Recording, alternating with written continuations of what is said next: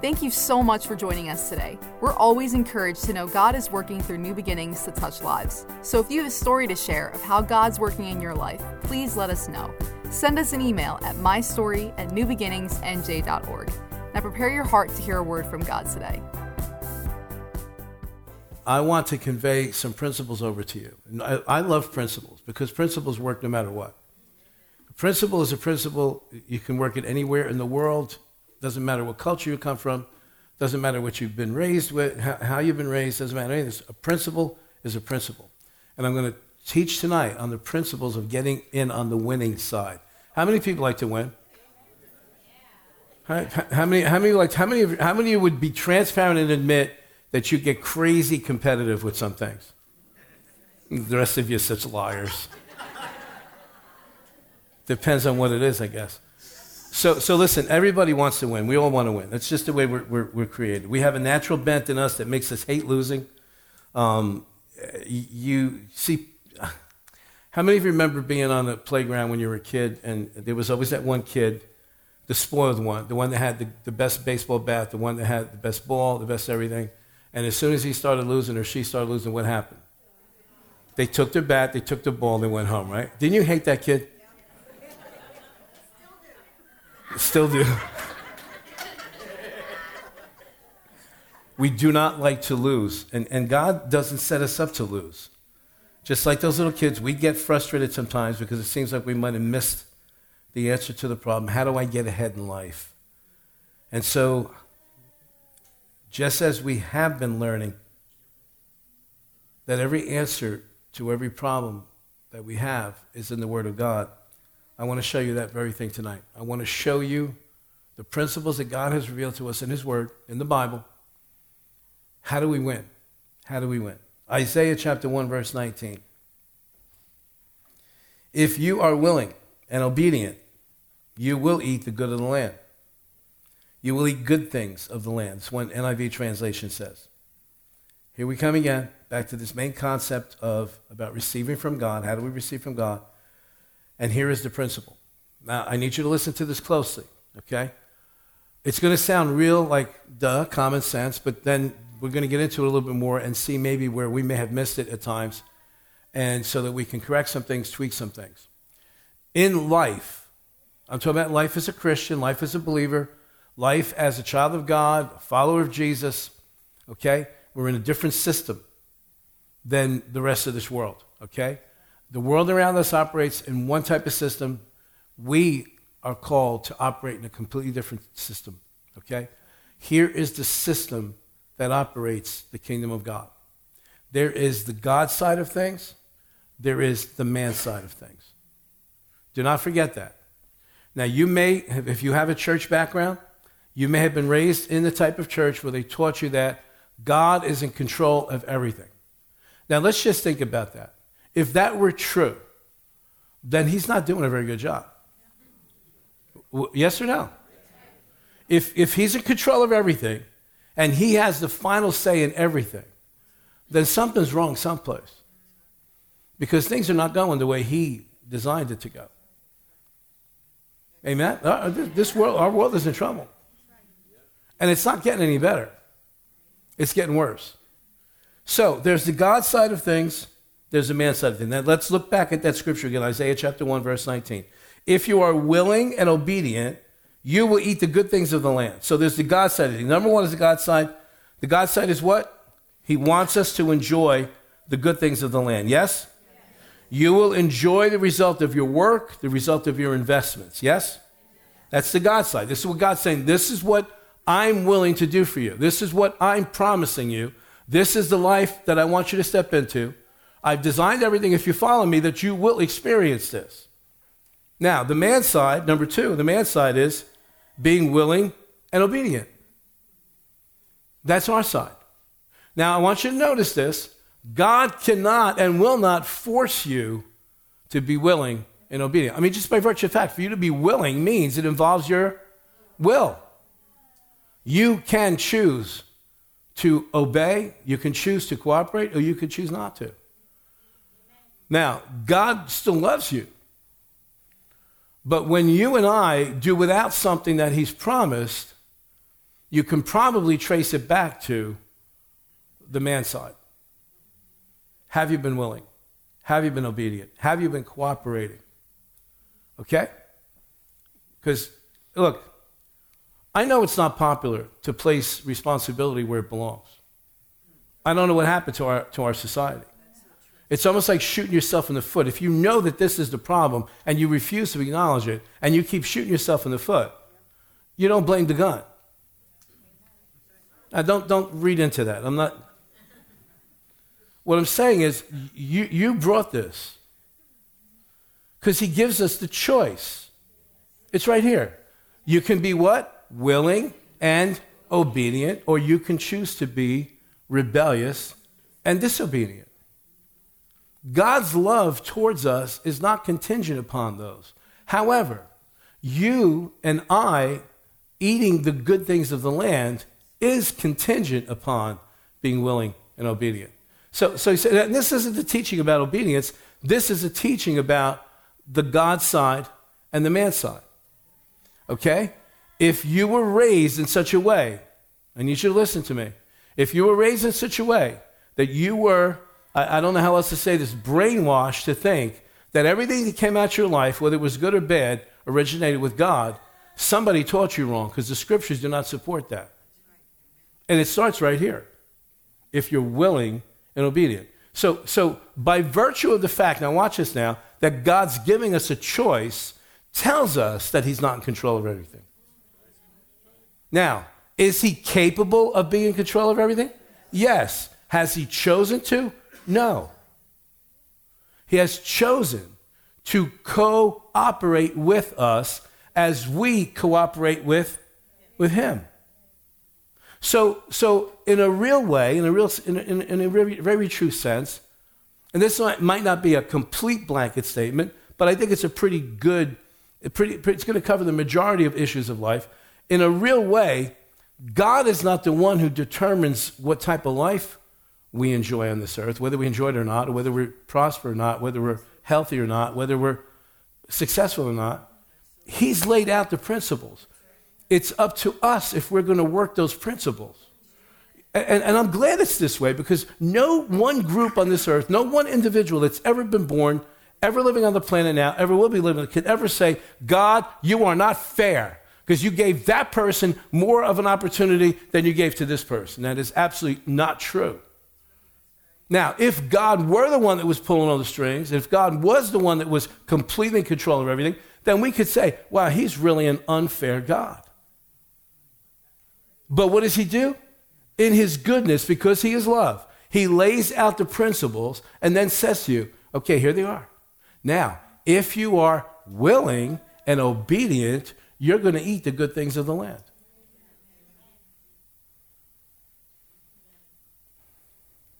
The man side, being willing and obedient. If your attitude needs to change, do it.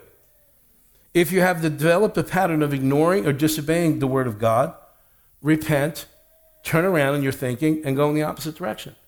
God is saying, I'm giving you the principles you need to get ahead of the curve. Just do them. Just do them.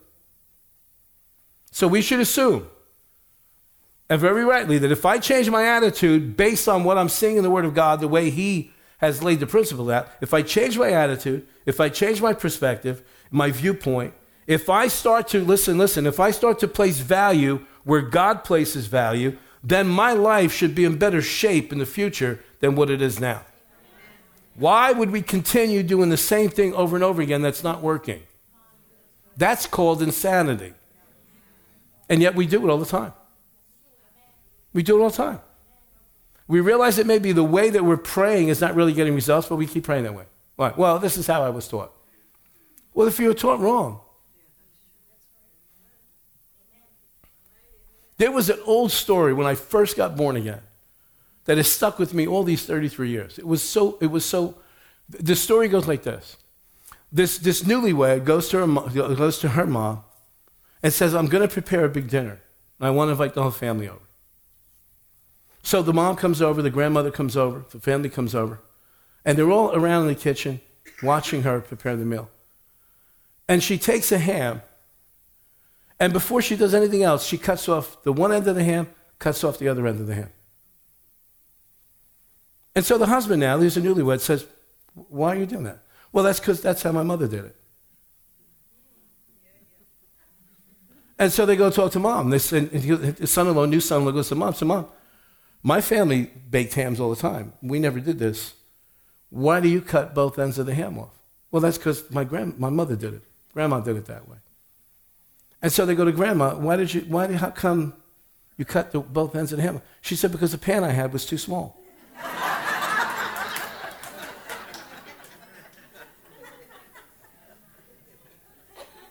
How many times do we keep doing the same thing?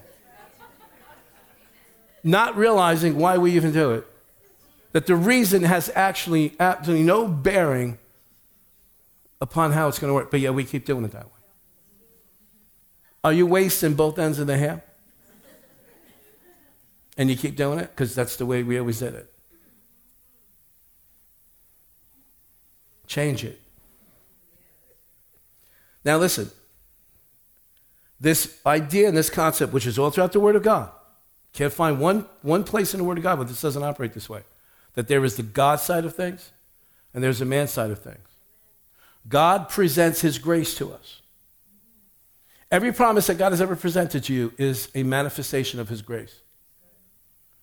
Now, with every manifestation of grace, we are required to release faith. There's the God side there's the man side. I call this concept cooperative faith. You let that sink in. Because so many of us, I have faith. I have faith. Okay. But is your faith that you claim you have and the faith that you claim that you've built in your life, is it causing you to cooperate with God? Or are you just sitting back and just saying, I have faith? I have faith. I want to ask you this question, and we're going to go into some things here. What is the evidence of your faith? Because faith, faith itself, is the evidence of things hoped for. It's the substance of things hoped for, the evidence of things unseen. But you see, it's a thing that's unseen. But listen to me when you have cooperative faith, the thing that's unseen today is seen tomorrow. Are you catching this? it doesn't, see, when you really are operating cooperative faith, you reach the day or the time or the season when what was unseen just jumps on the scene. And you see it and you go, this happened because of faith. This is, it's not dormant. It's not, it's not in the sweet by and by. It's not someday down the road.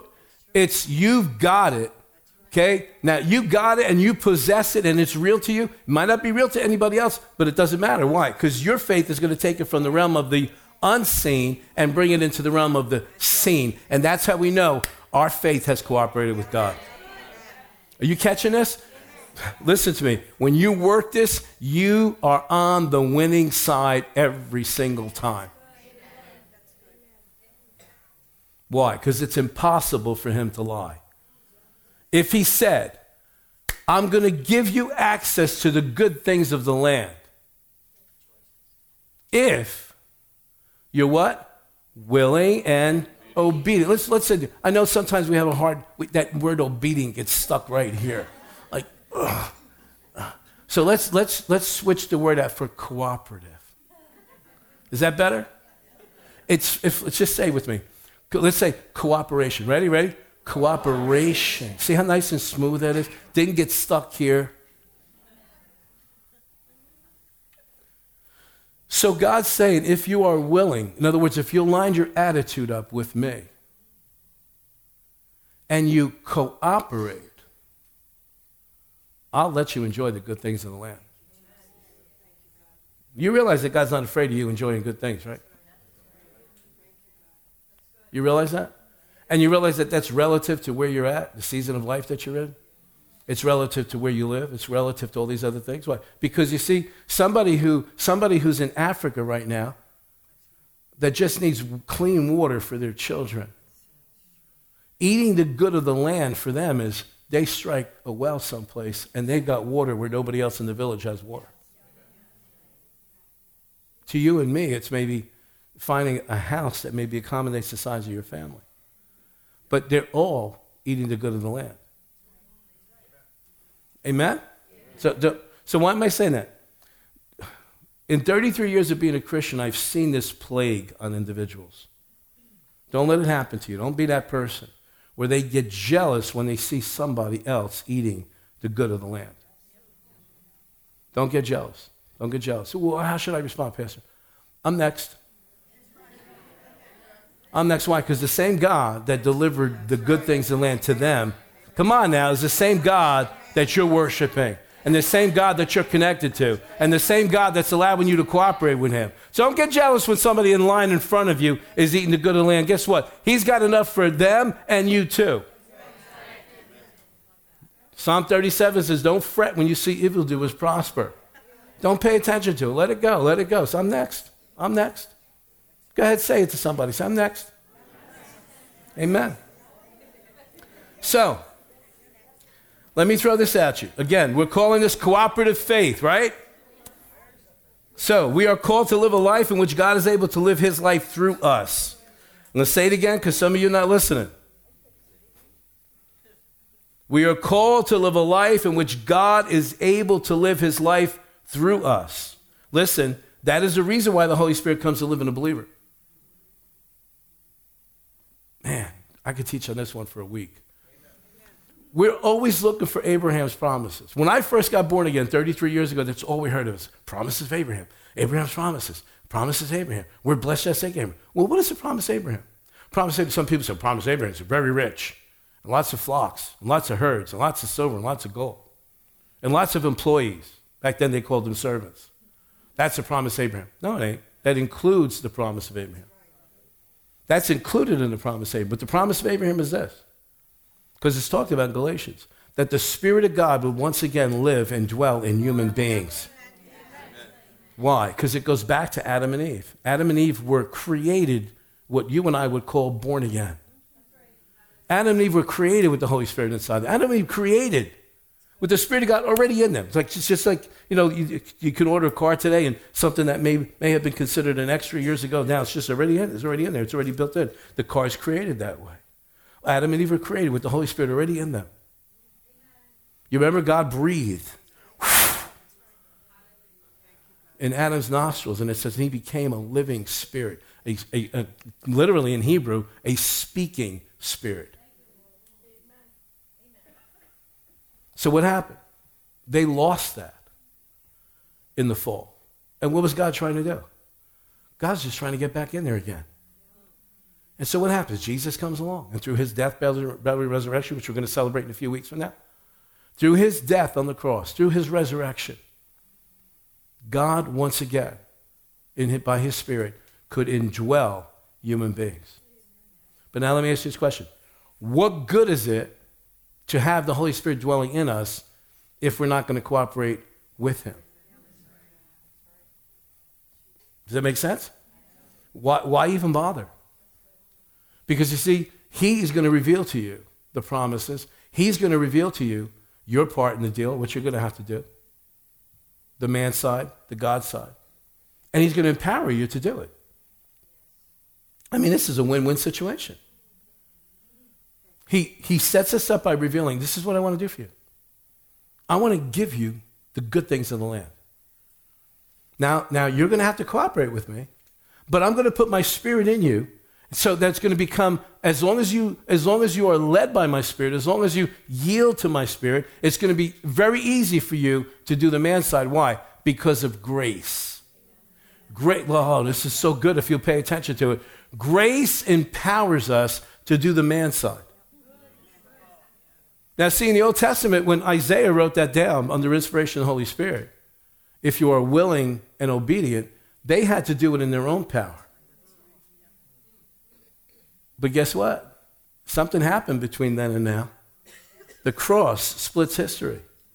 And on this side of the cross, where you and I are, on this side of the cross, His Spirit lives in us. And His Spirit empowers us to be able to do the things that we previously would have to have done them in our own willpower and our own strength, and most of the time we would fail. Yes or no? Yes. How do we know that? Because in the Old Testament, most of the time they failed. So, the God side of the word is how he reveals his will, his plans, his desires to his children. The man side is how we are to respond, how we are to cooperate and conduct ourselves in order to fulfill the God side. Let me give you some examples. All right, you ready? Because now the teaching starts. You ready? Okay. There's a God side of forgiveness. Matthew chapter 18. Jesus said, Moreover, if your brother sins against you, and go and tell him his fault between you and him alone, if he hears you, you have gained your brother. But if he will not hear, take with you one or two more, that by the mouth of two or three witnesses every word may be established. And if he refuses to hear them, tell it to the church. But if he refuses even to hear the church, let him be like to you, a heathen and a tax collector. Okay? That's the context. Look at verse 21 now. Because, see, because we always like to go to Peter's question to Jesus how many times should I forgive my brother? But if you don't understand the context of why he asked this question, Jesus presented some pretty heavy duty stuff here. He said, There are going to be people among, you, people among you that are going to do the wrong things. There are going to be some people among you that are going to refuse to be willing and obedient. And so it's your responsibility. Now, now today, this message here today, we'd have people protesting up and down the sidewalks. Who are you to judge? I'm no, I don't judge. The word judges. The word draws the line. Are you getting this? Now, now you want to make sure with that you're on, the, you're on the right side of the line. Well, the way I see it, honey, I'm sorry, I don't want to hurt your feelings, but the way you see it don't mean anything unless it lines up with what the Word of God says. That sounds legalistic. No, it sounds smart because this is his game. And he can take the ball and go home anytime he wants.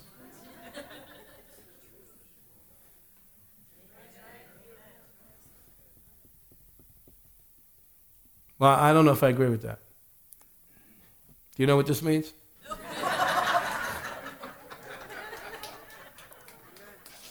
I'm not trying to be nasty or harsh or anything like that, but truthfully, when it comes down to it, this isn't subject to opinions. Now, now, see, you might look at it as a harsh thing. I look at it as thank you for giving me the boundaries Thank you for giving me the boundaries. Why? Because I don't want to suffer the consequences of doing something that you say in the word I shouldn't be doing because I'm ignorant doesn't mean I'm not going to suffer the consequences of it. So, so basically, what he's saying is this, okay? Um, if, if, you, if you know somebody's messing up with their life, how much do you have to not like that person not to go and sit down and go, hey, come here, can we talk? Look, I love you. We've got history together. And, you know, I just can't help but the Lord is just constantly putting you on my heart. Are you struggling in this area? Are you struggling in that area? Is there something I can pray with you about? Because, you know, I, I, I think if you continue on the path that you're going, and you're, you're, you're just, things are not going to be good for you in the future. And I love you. Now, it says here, now watch, you, always got to measure everything through the love of God. It says here, if they don't listen to you, treat them like a heathen and a tax collector. Can I ask you a question? How are we supposed to teach a heathen? How are we supposed to treat a heathen? See, because the natural, the natural response from the natural side is, you know, I wouldn't even walk on the same side of the street with them. Is that how you're going to win them? How do you treat an unbeliever? How do you treat a person that's not, that's not born again? How do you treat a person that doesn't have a relationship with God yet? Do you, do you put garlic around your neck and go like this? What do you do? You love them. You don't have to endorse what they're doing, but you love them. Why? Because love is going to draw. And then maybe, maybe they're not living the life they should be living now, and we're talking about a, a life they should be living for their own sake. But maybe through love. Now, it doesn't, it doesn't mean you, get, you jump in it with them. Most people interpret that as, yeah, I don't want nothing to do with them because they didn't listen and they're not walking right. Oh, that's a go. You're going to really win them that way. But now watch what Peter says. The Peter came up to him because this is bothering Peter. See, see, got some verses here. We stopped at verse 17, and then by verse 21, Peter's still bothered by the conversation that Jesus had. He's like, I, I got to find out some more about this. I don't, I don't really understand this. So then Peter comes up and says, Lord, how often shall my brother sin against me and I forgive him? Up to seven times? And Jesus said to him, I do not say up to seven times, but up to what?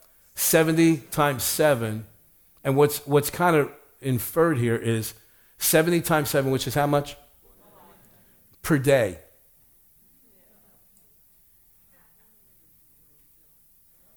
Yeah, everybody went. Mm-hmm. So this is the demand side. Jesus said, It's my will that you live in continuous forgiveness with one another. That's the God side. That's my will. That's what I want for you.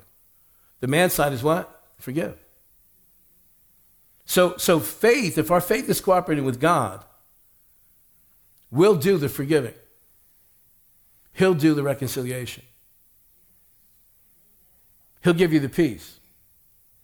Would anybody be willing to be honest tonight to say that you know what it feels like when you know that you're supposed to forgive somebody and you're not? What does that feel like? Thank you. Me and you, we could talk afterwards because everybody else here doesn't.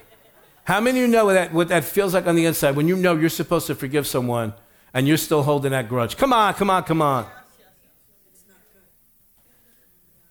Do you think God wants you to feel that?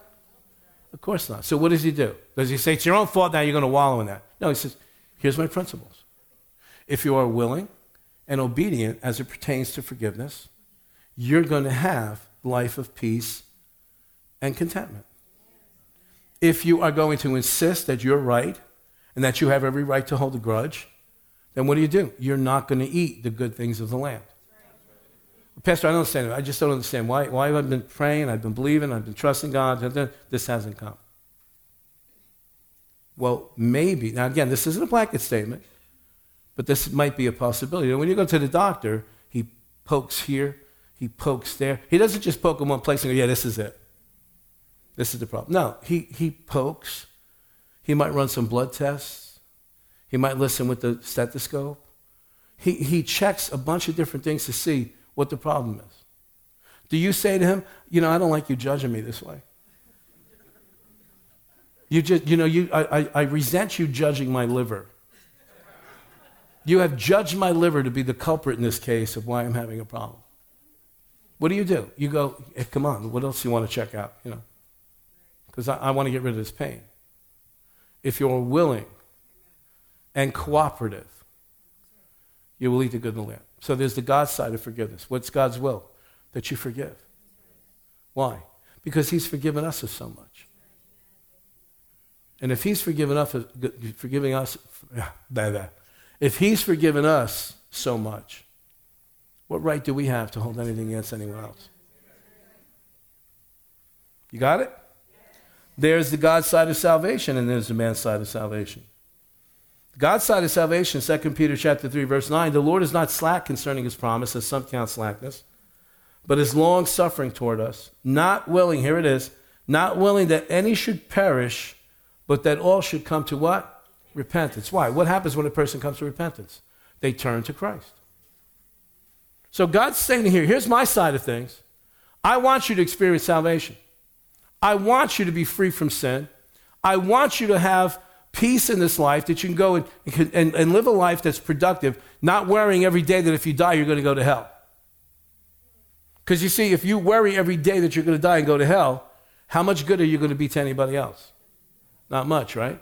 So God's saying, I want you to be free from that worry. I want you to be free from that concern.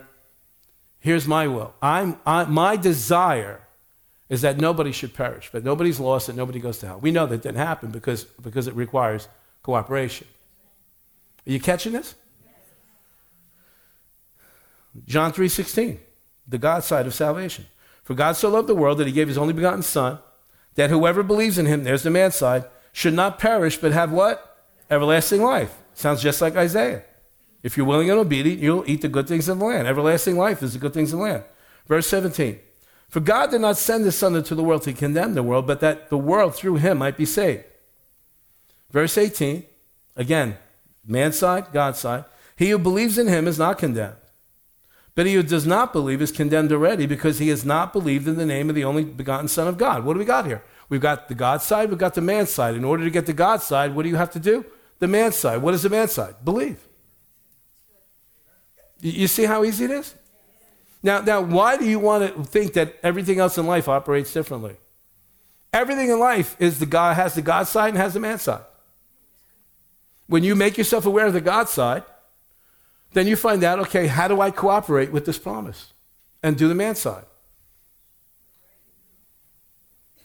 You catching it? The man side is to believe. He who believes is not condemned. The God side is I don't want you to be separated from me any longer. Your sins have been placed on Jesus. That's the God side. He did that. They were paid for and you're forgiven. That's the God side. He did that. What's the man side? I respond by placing my faith in all that God said, Jesus has already done for me. So now I declare with my mouth what I believe in my heart, and I will be saved. What do we have? What happens? What is this transaction that God reveals to us His will? We respond by faith and we receive it. What is that called? Cooperative faith. Yet there's people that live their whole life thinking that they have to do certain things, be certain things, accomplish certain things, give certain things, and earn their salvation. No, you can't earn your salvation. All you can do is cooperate with it. Are you getting this? He's waiting. He's wanting us to be on the winning side. So let's cooperate with him. Now, watch this now, because here's where I want to get to. Paul writes extensively about following God's principles to the Christians that were in the city of Corinth.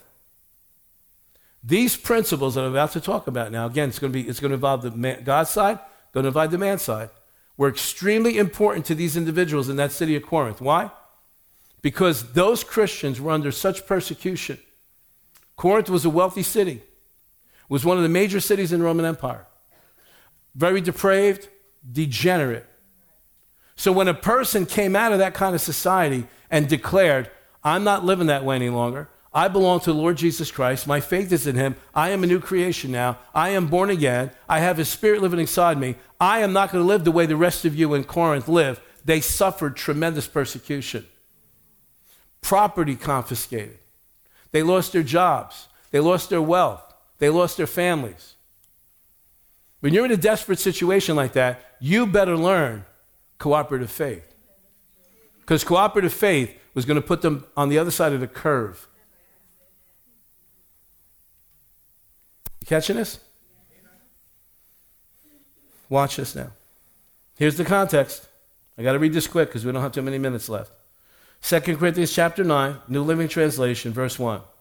Paul writing to the church. I really don't need to write to you about this ministry of giving, ministry of giving, ministry of giving. Say that with me. Ministry. Do you realize that there is an actual ministry of giving? We were just talking about this the other day. There's an actual ministry of giving. There are some people whose ministry it is, is to give. To give to others, to give to other families, to give to organizations, to support the work of the ministry. That is their ministry. That is their ministry. And God supplies what they need to fulfill that ministry. Just like God would give a gift of teaching to an individual that has the opportunity to teach, God will give opportunities to them. Now, that doesn't mean, well, I don't have that, I don't have that ministry, so I have, no, no, no, no, no. No, don't go there, because I, I know where you're going already. All right, so he, he said, I don't really need to write to you about this ministry of giving for the believers in Jerusalem. There was a very big need in Jerusalem. Paul is, is, is kind of encouraging the church in Greece to kind of like take an offering together so we could send it to our people in Jerusalem because they're suffering there. For I know how eager you are to help, and I have been boasting to the churches of Macedonia, northern Greece, that you in Greece, southern Greece, were ready to send an offering a year ago. In fact, it was your enthusiasm that stirred up many Macedonian believers to begin to giving. In other words, their example of how generous they were prompted other people to become givers. But I'm sending these brothers to be sure you really are ready. You really are ready. In other words, you're not just talking about it, but you're actually going to put something in the envelope, is what he's saying. Can I, can, I mean, that's as plain as it is here.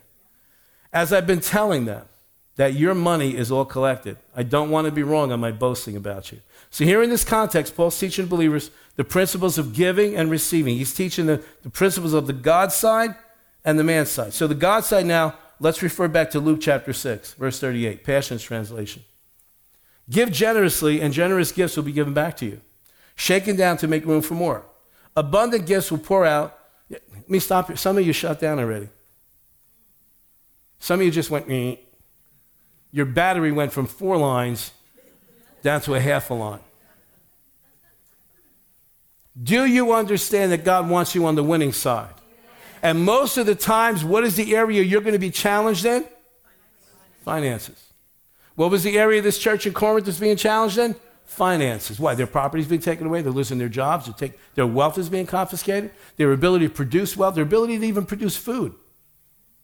They're going to have to believe God for every single nickel that they need. Why? Because the society's not helping them. You catching this? Give generously, and generous gifts will be given back to you, shaken down and make room for more. Abundant gifts will pour out upon you with such an overflowing measure that it will run over the top. Your measurement of generosity becomes the measurement of your return. If you read that carefully, you stimulate, you incentivize, you trigger what blessing you're going to walk in. You trigger that. It's not God. God makes the principles available to you. Who's going to pull the trigger? You are. Who's going to fail to pull the trigger? You are. What's going to be dependent upon whether you eat the good of the land or not? You are. Whether you pull that trigger or not. God still loves you. But He's leaving it up to you. Okay? So, how do I get on this winning side? Have an attitude that's willing to cooperate. And then take the action that's required. Let's go right to it now. This is the, these are the principles that Paul revealed and taught to the church at Corinth. Why did he teach it to them? Because they were the ones that needed it the most at that time. Now, don't forget, don't forget, the letters that Paul wrote were distributed to all the different churches in their regions. So, everyone, all the other churches would have had the opportunity to receive this lesson. But he's giving it predominantly, and he's giving it, first of all, to the church that needs it the most the Corinthians. Let me ask you, don't, don't raise your hand. I am sure that if we were all going to be very honest and transparent tonight, we all sat down together, we would determine that this individual, that individual, they really need to hear this first. Why? Because they're in the greatest need right now in the rest of this gathering that's here tonight. So if you feel on the inside, if he only knew the situation I'm in, I don't need to. Just take the principles and apply them. Let's go through this. This is an easy one. This is easy, okay? Remember this, Paul writes to them. A farmer who plants only a few seeds will get a small crop, but the one who plants generously will get a generous crop. So who decides that crop? The farmer, right? The farmer. Okay. You must each decide in your heart how much you give. And don't give reluctantly or response to pressure. You never do that because there's no blessing on it. For God loves a person who gives what? Cheerfully. Now, what would make you give cheerfully? Not only you have an expectation of something coming in, but you realize what he's done in the past. And so that causes you to have now a future expectation based on what he's did in the past. Yes or no? Yes, or no? Well, you know, I'm new to this thing. I don't really have a track record. I got a whole book of track records. We've seen what he's done in other people's lives. Amen? All right, so let's let's go. So don't give reluctantly a response to pressure, for God loves a person who's cheerful, because that cheerful person knows what God is like. And God will generously provide. Here's the God side. And God will generously provide all you need. Then you, God's side again, will have everything you need and plenty left over to share with others. As the scriptures say, they share freely and give generously to the poor. Their good deeds will be mem- remembered forever. Do you not continuously remember when somebody out of left field came and did something so awesome that blessed you and pulled you out of a hole and, and got you maybe maybe they paid your mortgage maybe they paid your car payment maybe they bought you groceries maybe they just gave you a $20 gift card but you remember my god i'll never forget the day that that person came across my life and then bless it that's exactly what it's talking about here exactly what it's talking about here where was i Okay, here it is. All right, verse 10. Now watch this now, verse 10. Here, here it is. Here's the principles. For God is the one who provides seed for the farmer. Isn't it amazing? Not only does he give us the principle, but he goes, here, here, here. Let, let, me, let me start you off. Let me kickstart this thing for you. Let me start you off. He gives seed to the farmer. And he gives bread to eat. In the same way, he will provide and increase your resources and then produce a great harvest of generosity in you. Yes, you will be enriched in every way, God's side, so that you can always be generous. And when we take your gifts to those who need them, they will thank God. So good things will result from, two good things will result from the ministry of giving.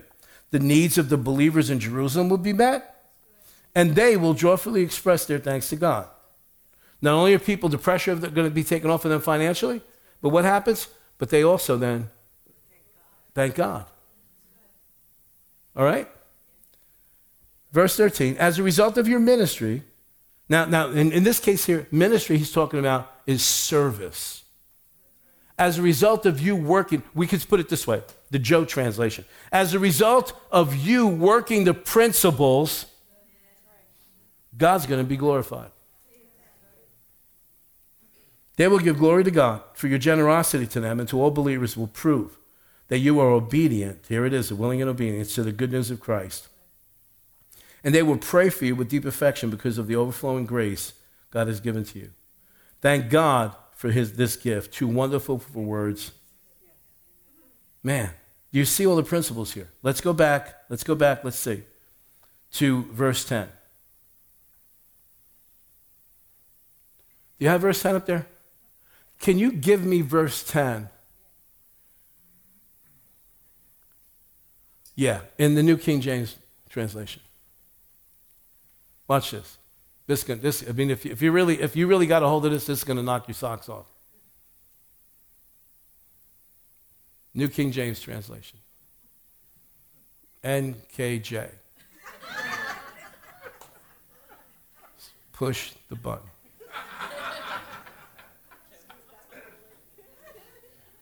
There it is. Watch this now. Watch this. We're talking about the God side. What did he say? What's the God side? He's going to supply the seed. I don't have anything to give. No, no, no. That's impossible. It's impossible. Why? Because God said he's going to supply seed. But there's a certain qualification of individuals that he supplies it to. Watch this now. Now, he who supplies seed to the. Gotcha. Let's say it again. He who supplies seed to the the other translation said, He who supplies seed to the farmer. Now, unless you're an idiot farmer, you know what seed is supposed to do.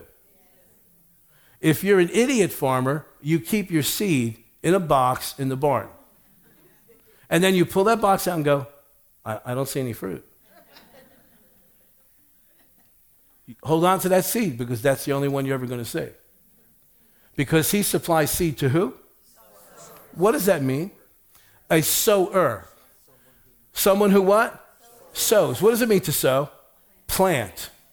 So then, if I am planting a seed, it has to go from my pocket. It can't stay in my pocket because as long as it stays in my pocket, I'm an idiot farmer. Are you catching this? And oh, I better hold on to what I got in my pocket because guess what? He's not obligated to supply any more to me until I do what? You're getting it. The God side, the man side. Now, may He, God, who supplies seed to the one who sows and bread for food, supply and what? Multiply the seed you have sown. The seed you have sown. And increase the fruits of your righteousness. So, what seed is going to get multiplied? The one that is what? Sown. Man side. You sow the seed, God side. I will supply all your needs. You sow the seed, I will supply your needs. I'll even, I'm going to supply you the seed, but you better do with it what I told you to in the principle. Otherwise, that's the. Are you getting this? The God side, the man side. And so many people walk around, I don't know why I'm not blessed. Go read it. He's not withholding anything from you. He's giving, he's even saying, here, here, here, I'll start you off. It's like when they promise you if you go on the bus to Atlantic City, they're going to give you a roll of quarters, right? Yes or no? Come on, don't lie to me. I know you go there. What do they do? And they're that stupid, they're supplying the seed for you to what? Sow.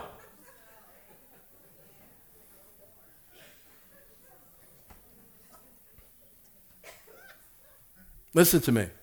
Years ago, when we first started the food pantry and everything exploded around here, I got in touch with every church in our ministerial association that's in New Jersey, 13 of them. And I said to them, guys, if your church ain't growing, you might want to try this. I said, we started with this food pantry, and our church is exploding. We went from 400 to 600, from 600 to 800, from 800 to 1,000, and on and on and on. And I said, listen, it's because of this food pantry, because when you meet the needs of people, and I said this I'll even supply you with the first two pallets of food. You know how many people took, up, took me up on that?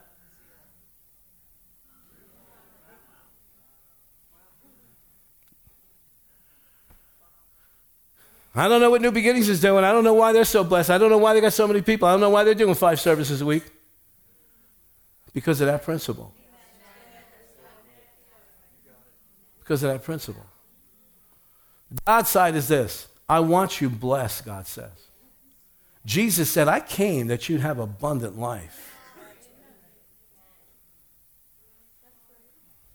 Well, you know, he must love Brian better than me. You know, Brian's a blessed guy. That has nothing to do with it. His love, his favor, his grace towards all of us is equal. And in his grace, he supplies you with these principles. And that's why my heart goes out when a person won't participate in the God in the man's side, but they have a full expectation that they deserve the God side. It's like it's like it's like I had this happen to me one time. I had my foot up against the door, and I'm pulling and I'm pulling and I'm going, what the heck is wrong with this door? And then I look down and I realize I got my foot up against it. That's the same thing you do when you withhold from giving. You're doing the same thing. You're doing the same thing. Well, yeah, that's easy for you to say, Pastor, because you're blessed. Yeah, I am blessed. I'm a blessed, I'm blessed abundantly. I'm blessed in every year. My fam, my wife is blessed. My family's blessed. My grandchildren, my great grandchildren that don't even exist yet are blessed. You want to know why? Because my wife and I have always, always, always participated in cooperative faith. Always. Are you catching this? So let me ask you a question. What are you going to do with your seed? It's up to you. But if I were you, I'd sow everywhere and every place you possibly, anytime you can. Anytime you're in, a, you're in the line at the supermarket and you see that you got a person in front of you that's sweating bullets because they don't know how they're going to pay their groceries, guess what? Pay the groceries. Pay the groceries. You got a neighbor on the street that can't get to the house or got a bunch of kids and don't have to go buy them, some, go get them some groceries. Well, Pastor, I don't, I really, on this week, I can't. Then come to the food pantry. We'll give you the seed. You didn't catch that, did you? Come to the food pantry because we'll give you the first seed to start that process. Are you getting this? Start someplace. Start somewhere. Well, you know, Pastor, you know, I love coming to church here, but, you know, I really can't afford to give. No, you can't afford not to give. You're not catching this. You can't afford not to give. Because it's not about amount, it's about willingness. It's about having the right attitude. Okay? Start with a dollar. Start with ten dollars. Start with five. Start with whatever. Start with something, but make sure your make sure your heart is willing and obedient. Amen. Because God loves a what kind of giver? Cheerful. Cheerful. Excited. I can't wait to do this. I can't wait to do this. Did you get this tonight? You want to get on the winning side? Do the man side God will do the God side. Amen? Thanks for listening to this message. We pray that you're blessed and lifted up by God's word. If this message helped you today, please consider supporting New Beginnings financially. You can just go to newbeginningsnj.org and click the Giving tab. We hope to see you soon.